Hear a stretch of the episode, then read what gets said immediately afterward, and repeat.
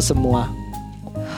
Hola. Hey, apa kabar? Baik. Kembali di Curhat Babu, Curhat Bapak dan Ibu. Mm-mm. Kamu ada masalah gak sih aku postingnya setiap Selasa? Nggak ada. Ada kan? Padahal tapi kalau di Jawa tuh ya hari Nah. Selasa sama Sabtu tuh kurang bagus gitu Tapi kan katanya. bukan memulai sesuatu ya udah kita Ya mau udah. geser hari Senin. tapi hari Senin kita full banget. Tapi hari Senin tuh harga naik, Ci, Oh, gitu. iya.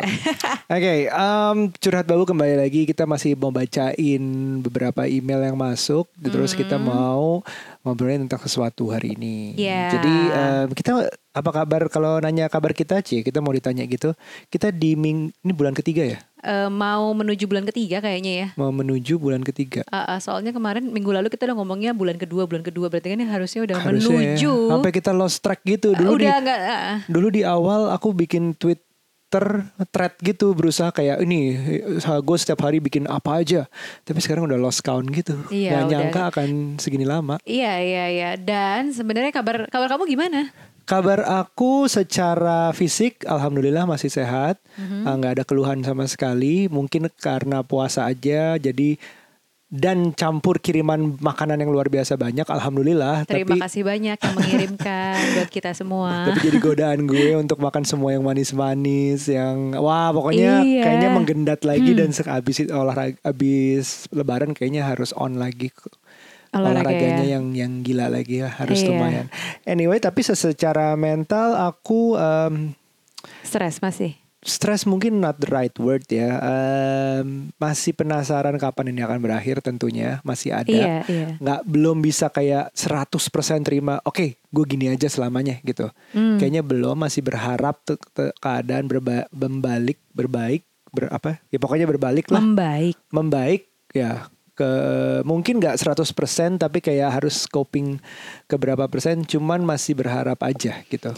Oke. Bukan Kok- stres sih. Bukan stres ya. Hmm. Oke. Kamu apa kabar? Aku secara fisik alhamdulillah masih baik-baik saja. Hmm. Eh, dan secara apa? Fisik oke, mental Mental. mental masih alhamdulillah baik-baik aja. Dan ini kayaknya Hmm. semua kepengaruh sama kayak sekarang bulan Ramadan kan, bulan puasa, terus eh, Iya. jadi ibadah dan meditasi tuh jalan terus gitu yang membuat aku sendiri sebenarnya eh, cukup apa ya, cukup bikin mindful di kondisi saat ini gitu. Oke. Jadi dan aku mencoba menerima sih apa aja apa Iya. aja yang datang gitu. Ya walaupun ada snap-snapnya kemarin ini sama Anak-anak. biasanya karena ya gitulah itu tuh biasanya aku gara-gara anak-anak sih Kita snapnya. berterima kasih banget adanya Mbak juga sih. Iya iya iya iya dan ternyata kalau dicari source-nya eh, ternyata yang bikin aku jadinya nggak cranky adalah olahraga gitu. Jadi kemarin pas sempet banget aku eh, snap ke Aira gara-gara dia lagi nggak mau mandi dan dia lagi nggak mau makan gitu kan. Nah terus habis itu aku lumayan eh, kezel-kezel gitu.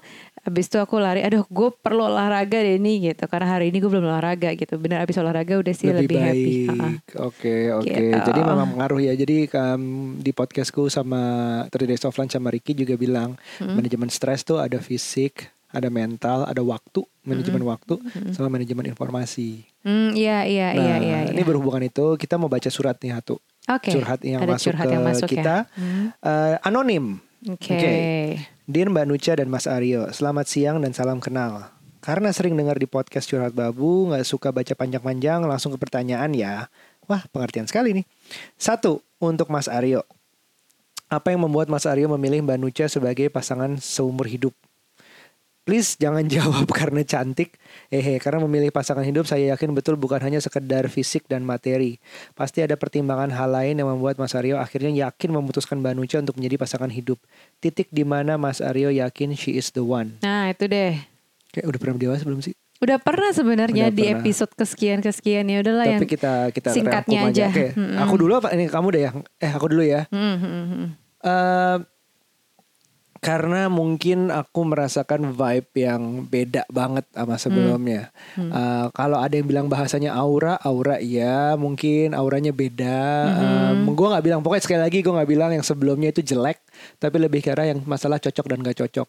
Sekarang auranya Nucha itu ya agak cocok aja di gue. Entah Oh itu. gitu, asik. Allah so gitu. Nah, ya jadi Tumben banget lo ngomongin aura bab. ya apalah vibe, getaran, um, Biasanya uh, aku ngomongin aura feelingnya soalnya. atau resonansi apa frekuensinya.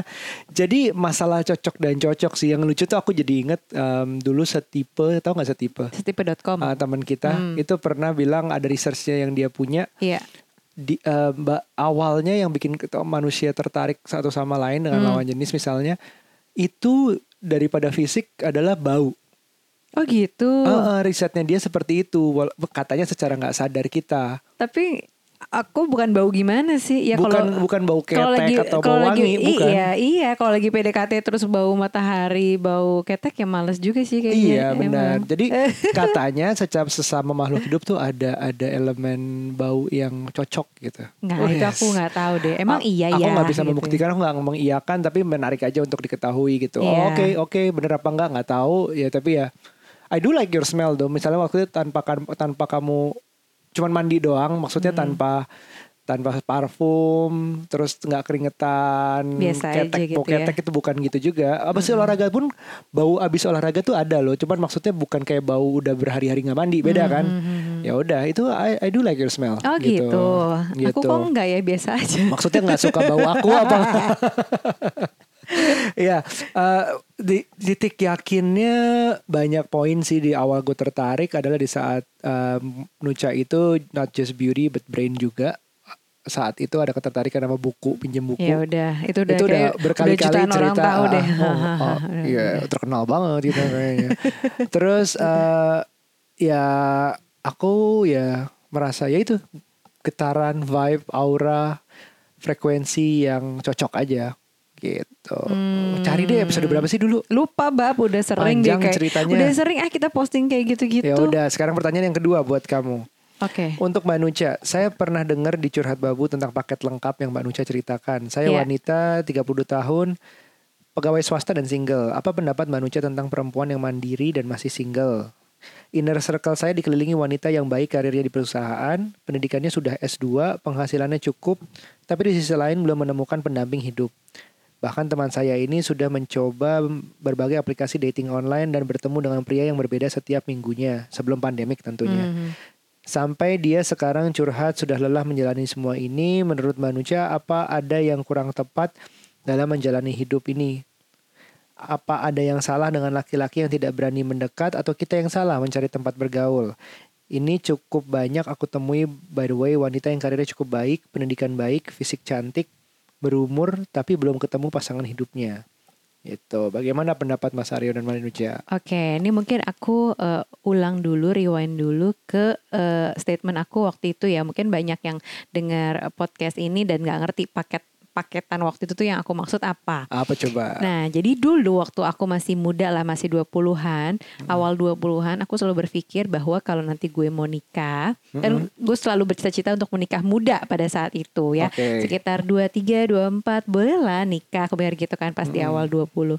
Jadi once kalau udah nikah, gue pengennya tuh udah udah rap, udah rampung semuanya yaitu S2. Ini target pribadi ya. Ya. S2 udah selesai, udah punya kerja yang settle, Mm-mm. terus udah apa namanya pokoknya urusan sampai gaji waktu itu sampai kamu. gaji di level berapa gue sebelum nikah tuh udah ada udah Iya. udah aku set di situ gitu kan Iya. sehingga begitu menikah itu udah nggak ada PR lagi tuh buat gue juggling antara misalnya nih udah punya suami kan nah nanti misalnya punya anak terus nggak taunya gue harus sekolah lagi S2 terus masih kerja yang kayak di levelnya yang harus lembur banget atau Ah. yang gimana gitu kan nggak mau gue di situ kayak gitu jadi itulah kenapa gue mencoba merampungkan tugas-tugas atau ambisi gue di sebelum menikah gitu Oke. kan nah tapi ternyata kecelek kecelek Iya, iya. udah nyiapin semuanya alias udah aku tuh S1 S2 pokoknya S2 Kamu gak ada tuh yang umur kurang kayaknya waktu itu. S2 tuh aku udah selesai kamu. kayak umur 24 deh Ah, ah.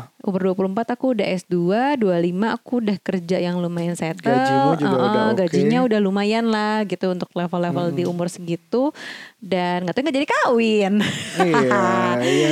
gitu dan eh, nggak taunya putus terus ya itulah di situ aku juga agak-agak kayak eh, quarter life crisis tapi ya nggak juga gitu maksudnya soal perjodohan kok gue gini banget ya asem banget nih putus pas di monik pas monika gitu Oh kan itu banyak yang dikorbankan tuh DP gedung Iya DP DP macam. kayak gitu gitulah. Hmm. Nah tapi soal perjodohan kok gue gini banget. Tapi mungkin hidup orang emang nggak semuanya mulus kali ya. Iya. Eh, Kalau misalnya di pekerjaan sukses eh, dan dan eh, pokoknya karir sukses, oh mungkin percintaannya enggak. Atau sebaliknya, misalnya karirnya nggak bagus-bagus banget, tapi percintaan baik-baik aja, punya pacar, cepet menikah, yang kayak gitu-gitu, gitu loh Hmm, pikiranku hmm, hmm. dulu. Nah Terus, terus, ya begitu nikah sama kamu. Ya itu udah di umur berapa ya 27 dan menurutku ya nggak apa-apa juga ya udahlah gitu. Tapi begitu nikah yang terus kemudian punya kita punya problem susah Nggak punya, punya, anak, iya, akhirnya aku harus give up untuk eh, bekerja gitu. Iya. Jadi aku pikir gini, oke priority gue berarti nih sekarang yang tadinya tuh ambi kan pengen kerja, pengen punya duit sendiri.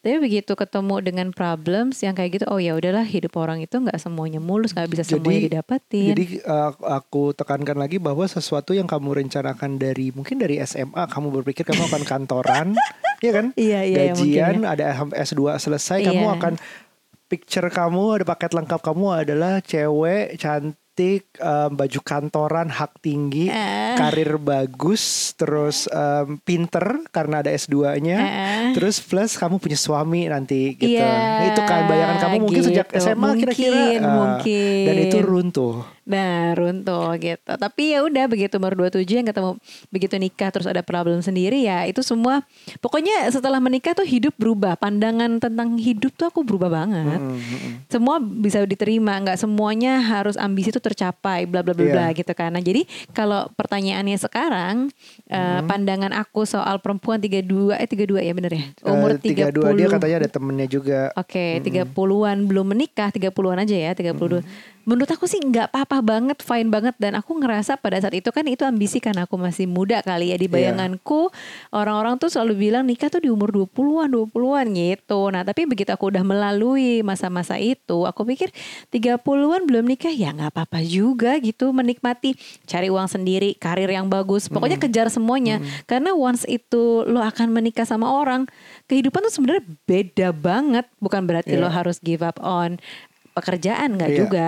Siapa tahu masih bisa kerja. Cuman kan kalau punya anak udah prioritasnya beda. kadang juga mungkin kita sendiri punya versi pikiran kita akan terbaik seperti apa tapi entah yang di atas atau universe menurut mereka belum tentu itu yang terbaik buat kita gitu Iya. kan kita nggak pernah tahu terus um, kita juga uh, kalau ada yang nanya gini gimana bu jam biologis Hmm. Kenapa? sebagai perempuan kalau ya kan nggak menikah Ha. terus sampai umur di atas 35 belum punya anak tuh gimana Oh, secara biologis ya Mm-mm. memang kalau secara fisik gitu katanya nih aku juga tahu dari dokter kandungan gitu sih. Sebaiknya sih hamil itu di bawah usia 35 tahun karena di atas 35 tahun kondisi Resikonya. telur kita itu eh, sudah menurun lah gitu. Tapi ini mungkin nggak berlaku untuk semua orang ya, nggak mengeneralisir ya. Ka- Tapi kecenderungannya sudah menurun ya menuju juga 40 ada kan. cerita teman kita perempuan di atas 35 kalau nggak salah Iya. meritnya sekarang 40-an anaknya tiga dimulai dari umur 35-an itu kalau nggak salah. Oh, ada kan? iya, iya, ada, ada, kan ada, yang ada, masih ada. Udah yang liburan ke US-nya itu Iya. nggak ta- tanpa mbak berli- berlima doang sama suami dan tiga anaknya. Iya, dan usia suaminya juga udah 50 ya. Usia pertamanya ternyata kita juga baru tahu tampangnya muda gitu Iya. tahun lalu baru nyentuh 50. Iya, jadi, jadi, semua ada jalannya mungkin. iya semua sih ada jalannya pasti. Tapi kalau misalnya circle nih ngomong dan dan aku senang banget sih sebenarnya ngelihat perempuan-perempuan mandiri ya sekarang kayak eh, produktif menghasilkan uang sendiri terus bisa menikmati hidupnya kayak Hmm, gitu-gitu ya. hmm. Ya, ya itu memang perjalanannya kayak gitu aja sih menurutku nggak harus kayak eh, aduh kok negatif. Pokoknya jangan ini sebaiknya ya, Hmm. sebaiknya nggak mem apa apa istilahnya bab ya nggak meinikan diri lo sendiri untuk aduh kasihan banget ya gue ya belum nikah umur segini bukan yang kayak gitu Iya. apa ya men, apa sih istilahnya Bu? bukannya bukannya juga itu suatu kalau misalnya bayangin kalau gue kalau belum nikah tapi masih mengontrol kebahagiaan sendiri gitu. Iya. Itu bangganya aku bilang luar biasa sih. Jadi kayak iya. Eh gue bahagia banget nih. Bukan karena gue nggak nikah bukan karena gue nggak punya pacar tapi I control my own happiness my own positivity. Iya. Itu bangganya harusnya lebih lagi sih daripada ya bothering Gary Vee selalu bilang you try to buy things uh, trying to impress people you don't like, you don't know, Mm-mm. yang kayak gitu kayak gitu. Jadi terlalu mendengar kata-kata orang Iya, takutnya. tapi- Jadi pandangan harus menikah di umur sekian itu kan emang stigma yang udah rame di masyarakat Iya. itu gitu. Nah, paling yang perlu dipikirkan adalah usia-usia misalnya 32, 33 belum menikah gitu ya. Pertama, itu eh, kan produktif nih, kerja Hmm, eh, katanya karirnya bagus banget, levelnya tinggi. Hmm. Nah, itulah kesempatannya buat nyimpen uang sebanyak-banyaknya menurutku kalau Hmm. misalnya emang belum ketemu jodohnya gitu ya. Jadi justru jangan dihabiskan karena kalau dulu sih aku mikirnya aduh gue YOLO banget ya, apa kerja punya gaji yang segitu tapi gue selalu habiskan buat liburan beli tiket mulu kerjaannya gitu iya, di umur segitu biasanya nggak ada yang bilangin ya. Kayak nggak belum ada, yang, bilangin waktu itu Uh, mungkin mungkin nih mungkin nggak semua orang juga tapi Iya. tapi perempuan anak perempuan mungkin di orang tuanya juga nggak segitunya diajarin untuk kerja dan nabung keras kayak laki-laki benar nggak aku mungkin. mengeneralisasi apa enggak tapi nih nggak sih bapakku Memang tetap se- aja nyuruh nabung Oh, tapi tetap nyuruh nabung tetap nyuruh nabung tapi cuman be- bebanku bahwa nanti kamu udah punya akan punya istri akan punya Oh, anak mungkin tuh harus laki-laki bayarin lebih gitu aja kali ya. Ah. Kalau di aku perempuan, ya sebenarnya sama aja. Bapakku juga nyuruh nabung dan lain-lain. Tapi aku kayak, yeah, yolo, yolo, punya duit sendiri ya gue liburan lah gitu kan. nah tapi sambil ya aku mikir, nanti kan kalau gue kawin ya gue ditanggung lah sama laki gue gitu. Nah mungkin ada pikiran seperti itu. Plus uh, orang tua juga mikir mungkin anak perempuan nggak tahu sedikit lebih pressure kayak. Bisa kali- jadi sih. Ya ya ya ya. Nah, itu jadi menurutku itulah kesempatan kita-kita yang masih masih du- 30-an belum menikah. Lah kok kita ya? Kalau gue kan udah nikah ya. Iya, iya, iya. maksudnya kesempatan buat teman-teman yang ah, kalian yang umurnya 30-an belum menikah jangan jangan kayak berkecil hati menurutku nggak terlalu perlu kayak gitulah justru menikmati hidup-hidup yang bisa bikin decision sendiri nabung lu sebanyak-banyaknya punya network sebesar-besarnya karena once menikah kondisi itu akan berbeda banget prioritas Ah. lo bukan lagi kerjaan nanti walaupun iya bekerja tapi anak tuh pasti bakal jadi nomor satu deh beneran entah itu nanti akan ada problem Harusnya kan dengan pasangan nomor satu. Iya pasangan juga deh kalau gitu. Tapi kan kalau pasangan bisa diomongin lah. Kalau bayi kan nggak bisa diomongin, bab. Iya benar-benar. ya kan. Kalau bayi kan atau anak-anak nggak bisa di. Ayo dong, ibu kan harus kerja nih gini-gini kan. Itu tuh sesuatu yang Iya, nggak iya. gampang loh diomongin ke anak-anak gitu. Jadi ntar akan menemukan sendirilah gitu. Nah tapi eh, sambil mempersiapkan hati dan lain-lain sih kalau umur seginian gitu. Nah. Nah sekarang gini, em, kita kita lagi ngelakuin sesuatu nih kayak PR gitu kita berdua nih yang kita mungkin share ke kalian, Mm-mm. em, yaitu recognizing your negative energy. Ya. Jadi coba cari sesuatu emang kayaknya nggak enak nubek-nubek yang berbau negatif. Mhm. Tapi coba denger, rasa, lihat sekitar kalian yang berbau negatif. Tapi bukan untuk diserap, untuk justru dijauhi. Jadi recognize ya nggak gampang sih recognize. Kadang-kadang kita cuma sebel aja gitu bete sama orang. Iya, tapi nggak pernah menganalisa kayak oh terus bisa aja lupa lagi abis sebel terus lupa. Jadi contoh misalnya nih kita punya ada teman yang sebenarnya dia dia tuh baik, yang kayak nggak pernah jahat sama kita, selalu senyum, selalu apa segala macam. Tapi kalau cerita bahkan ceritanya itu baunya negatif, rasanya negatif dengan ngomongin entah itu pemerintah, entah itu orang lain, entah itu apa. Tapi tapi feel-nya, Vibe-nya. vibe-nya tuh semua tuh negatif.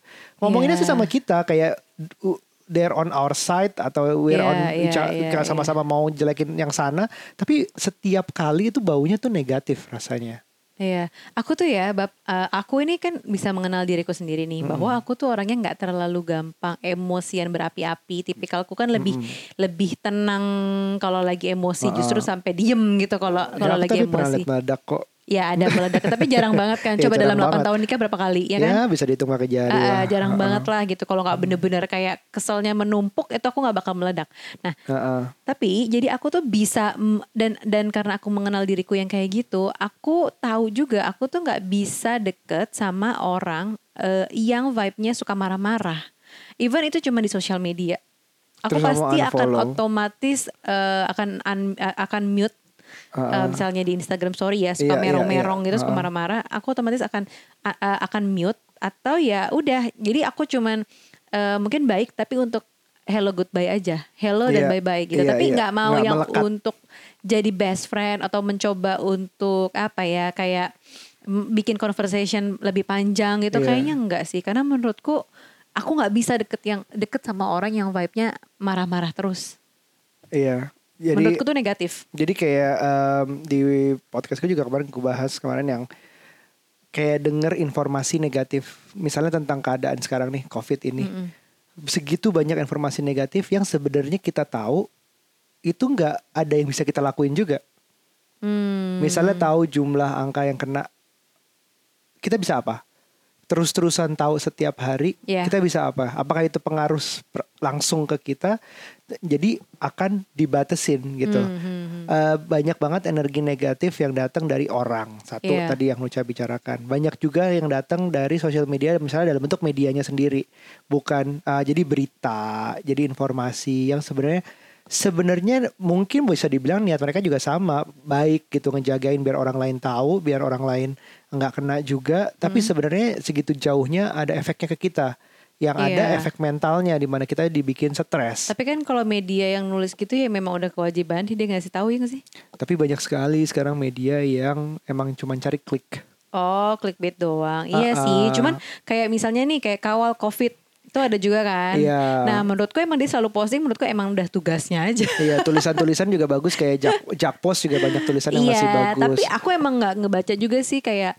Tapi jangan kamu berita-berita yang follow terlalu- semua berita kan iya, gitu. enggak kok aku nggak pernah ngebahas juga. Jadi di grup aja kalau ada bahasan soal COVID, aku udah nggak pernah ngikutin lagi. Bahkan cuman scroll atau udah gitu aku langsung hapus chatnya Hmm, aja. Tapi nggak boleh ignorant kan. Iya nggak boleh kenalan, tapi ah. cukup tahu aja gitu loh hal-hal Iya. yang penting-pentingnya doang. Jadi hal tahu itu untuk tahu tapi nggak dimasukin hati. Banyak yang kayak gitu Iya. harusnya. kalau kamu apa? Apa ya itu tadi, Tadi misalnya berita-berita tuh banyak banget yang aku masih kadang kalau kelepasan kalau moodnya lagi enak aku responsif gitu.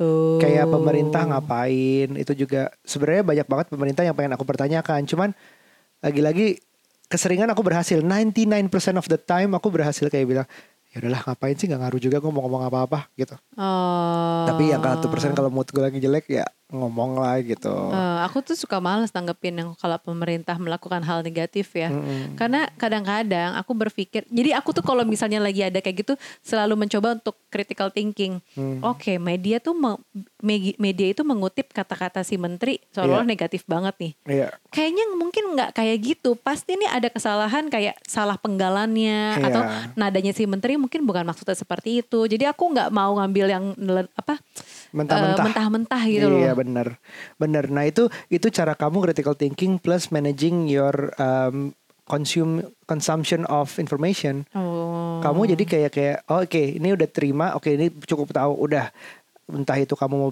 kamu juga jadi nggak bicarain sama teman berhenti di kamu kamu juga ya udah ini nggak ada gunanya juga buat gue directly ya udah kamu celah kamu pilih pilih pilih gitu jadi intinya semua itu menghindari negativity Oh. bahkan akun-akun yang yang kamu follow misalnya mau unfollow nggak enak kan jadi kamu Iya, mute aku gitu mute aja ya ada tahap gitu. tengah-tengah lah Iya, iya sih. sampai WhatsApp grup aja aku ada yang leave ada yang mute Iya yang benar gitu-gitu. benar benar benar. Aku ada yang live sih Eh, dan eh, ya aku live salah satunya sebenarnya ada grup just tip gitu di WhatsApp yang menurutku aku nggak apa-apa sih tapi itu menjadi source of eh, negativity in terms of konsumsi aku.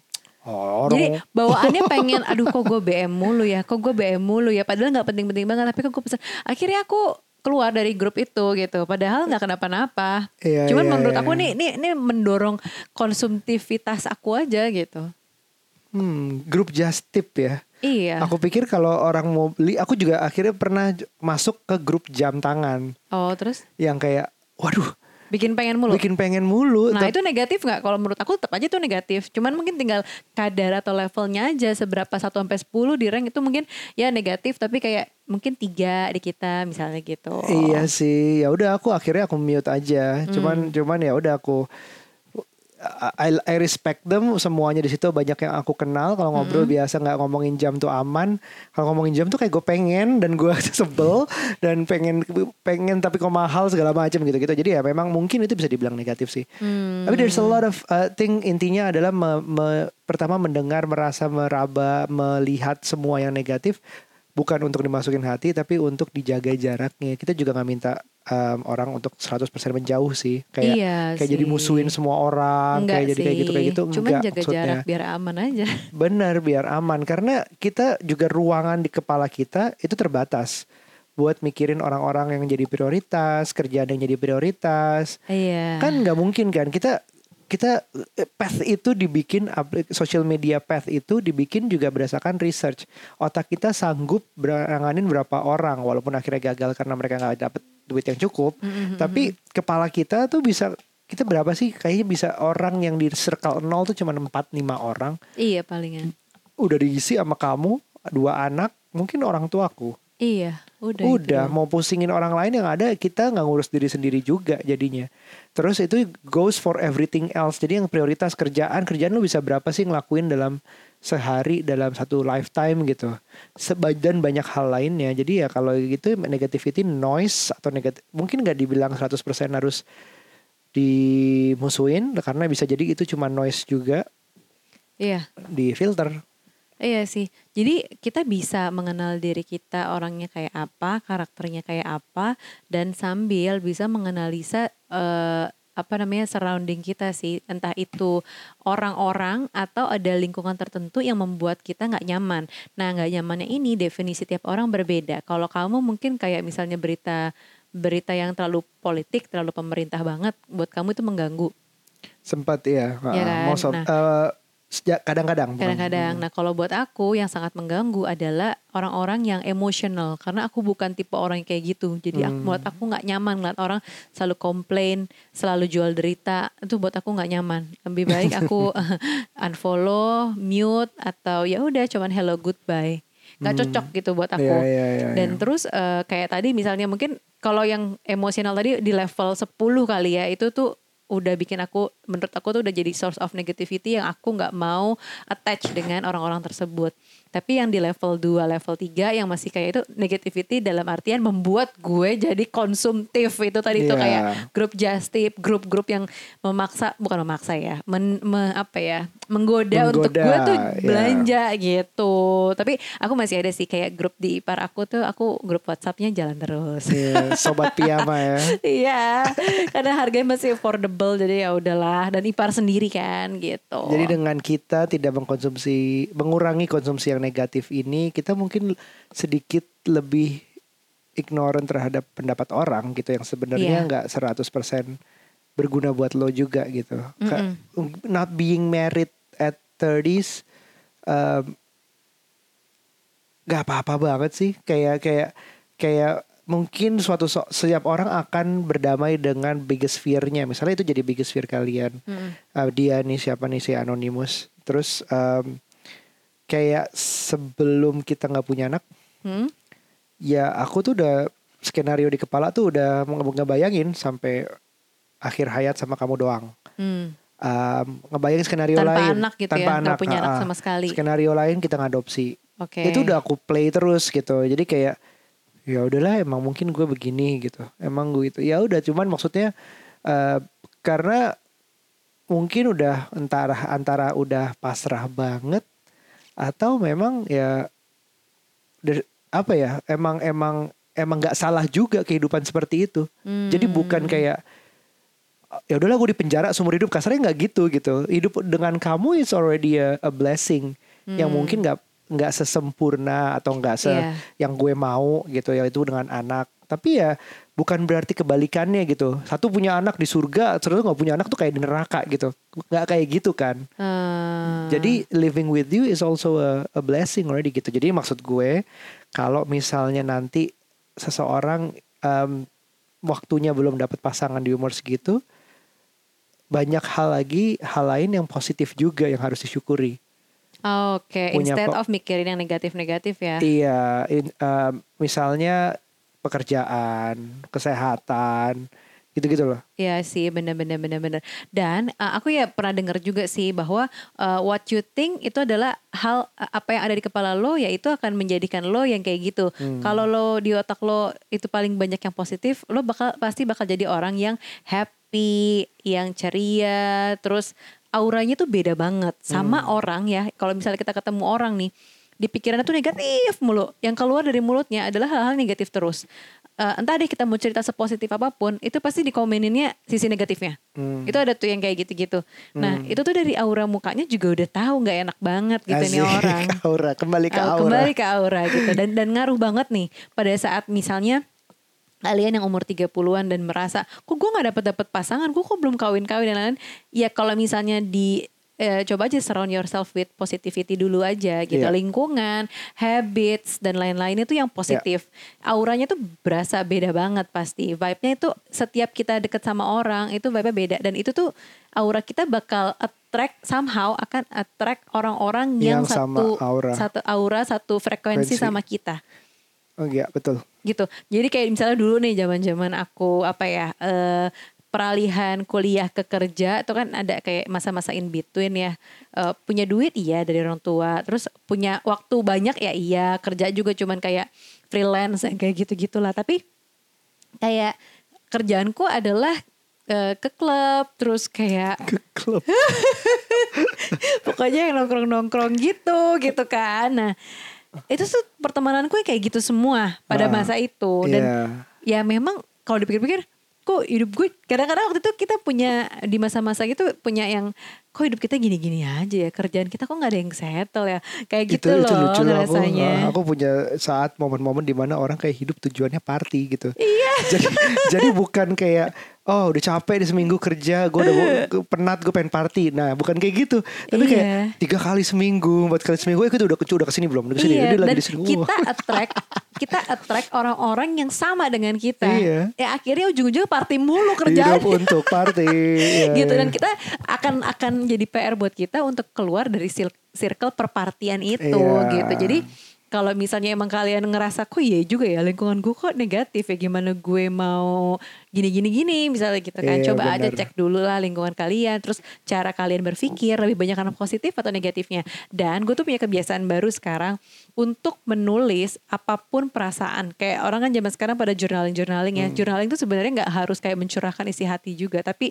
bisa di guide jadi kayak tadi tuh yang soal uh, apa the source of uh, negativity itu bisa di breakdown ditulis. Jadi kita tuh tahu Iya. bener-bener namanya siapa sih yang kita tuh sebenarnya nggak suka orangnya. Atau kalau misalnya itu perasaan kita kalau ketemu dia atau ngeliat Instagramnya dia apa sih yang kita rasain? Kayak bete ah nyebelin kayak gitu gitu tuh. Itu ditulis. Jadi semua itu diuraikan nggak nggak cuman disimpan di hati dan di otak ini kita, kita doang. dianggap um, ajakan untuk membenci orang gak ya mudah-mudahan enggak, Enggak ya, ya. nah, tapi bukan cuma yang negatifnya doang, tapi yang positif positifnya pun dituliskan. Jadi kita juga tahu bahwa kita itu somehow attract yang kayak apa ya, orang-orang yang kayak apa, terus Iya. eh, kondisi atau environment yang kayak apa gitu. Jadi dituliskan Iya. aja kalau memang belum terbiasa menuliskan nggak apa-apa sih, tapi pelan-pelan gitu. Dan terakhir mungkin adalah uh, surround yourself with posi- positivity. Gue ubah dikit, surround yourself with true positivity. Jadi maksudnya banyak juga yang faking it gitu. Ya benar benar benar. Dan benar. itu bukan kita ngejudge mereka, mungkin mereka dalam proses menuju benar fake it till you make it. Iya, mungkin, mungkin, mungkin. mungkin. Banyak Ta- banyak banget yang fake it. Eh, tap eh, pinter-pinter untuk melihat mana yang benar-benar eh, memancarkan positivity di mata kalian gitu. Jadi eh, again tambahannya true positivity tujuannya untuk tahu yang benar-benar mana yang positif. Yang hati-hati juga sama yang fake, hati-hati juga sama yang misalnya um, everything, every single thing is positive. Kayak Gitu. nggak mungkin nggak sih? Aku Kayak- juga lagi berpikir kayak gitu loh, bab. Hmm. Karena mungkin aku hidupnya banyak di Instagram gitu sosial medianya. Hmm. Jadi lebih ngeliat orang-orang, "Hah, masa sih dia kok positif mulu deh?" Emang Iya. iya ya ada orang positif ya. Emang ada ya orang segitunya ya. Kok dia nggak pernah nunjukin ada negatifnya sih gitu. Maksudnya Iya. sisi kurangnya dia lah bukan negatif yang gimana-gimana. Cuma saya sisi kurangnya dia, humanisnya dia. Masa nggak ada sih? Emang semua hidupnya dia positif ya gitu ada lah kayak gitu. Kecuali politisi kali ya. yang ada di medianya kan positif Iya, semua. Iya, iya. Nah itu dia. Jadi kayak bertanya-tanya sih emang bener ya ada orang yang positif. Tapi ya gitu lah. Mungkin orang-orang kayak gitu membawa justru membawa negatif ke aku karena I Iya. keep wondering Iya. bener gak sih, bener gak sih? Akhirnya kita mute aja mendingan. Mm-mm, karena karena ujung-ujungnya juga begitu. Kalau lo ngelihat satu seseorang atau sesuatu yang positif full, terus tiba-tiba nemuin satu negativity-nya yang ternyata rontok banget. Jadi merontokkan lo banget kayak anjir di image yang selama ini gue bangun ke dia terus tahu cuman karena satu negativity hancur semua. Padahal dia masih bisa mengajarkan positivity yang lain. Iya. jadi idolizing someone juga be careful gitu. Jadi- Emang. jadi, tujuannya bukan untuk kalian mengidolize something tapi merasakan positif positifnya bukan orangnya. Mhm. tapi ke- ke- energi positif yang ada dari orang tersebut. Itu yang coba dirasakan. Energi positif yang benar apa adanya gitu mungkin susah mungkin butuh waktu. Makanya Nunca yang saranin dari ada coba journaling coba tulis yang mana yang negatif mana yang positif dilihat lagi dipelajarin lagi. Kenapa dia negatif kenapa dia positif apakah dia apakah gue salah lihat coba double check mungkin. Tujuannya ada prosesnya nggak main judge juga gitu. Tapi yang nggak perlu pakai banyak merasa di diri sendiri itu rasanya tuh apa? Negatif positif biasa aja gitu Kayaknya jadi jadi kangen ngobrol sama Mas Ivan nih anyways ya sudah Um, semoga menjawab ya um, about that being single at your sebenarnya nggak tua sih gitu Enggak, enggak tua. It's very very fairly young sih 30-an Iya, juga. Um, dan dan um, it's not late at all. Just just think of more positivity, avoiding the negativity dan start start journaling. Mhm. Ada lagi, Bu? Udah itu aja. Oke. Selamat melanjutkan berpuasa dan kayaknya kita merekam ini seminggu lagi menuju lebaran. Lebaran pertama yang dalam keadaan seperti ini dan kita eh masih ada masih ada Oh enggak enggak, kita rek- um, episode berikutnya udah sesudah lebaran. Oh iya. So kita ucapkan udah aidin wa faizin maaf lahir batin. Oke, Asik. maaf lahir batin. Iya, sampai ketemu di berikutnya. Selamat lebaran. Bye. Bye.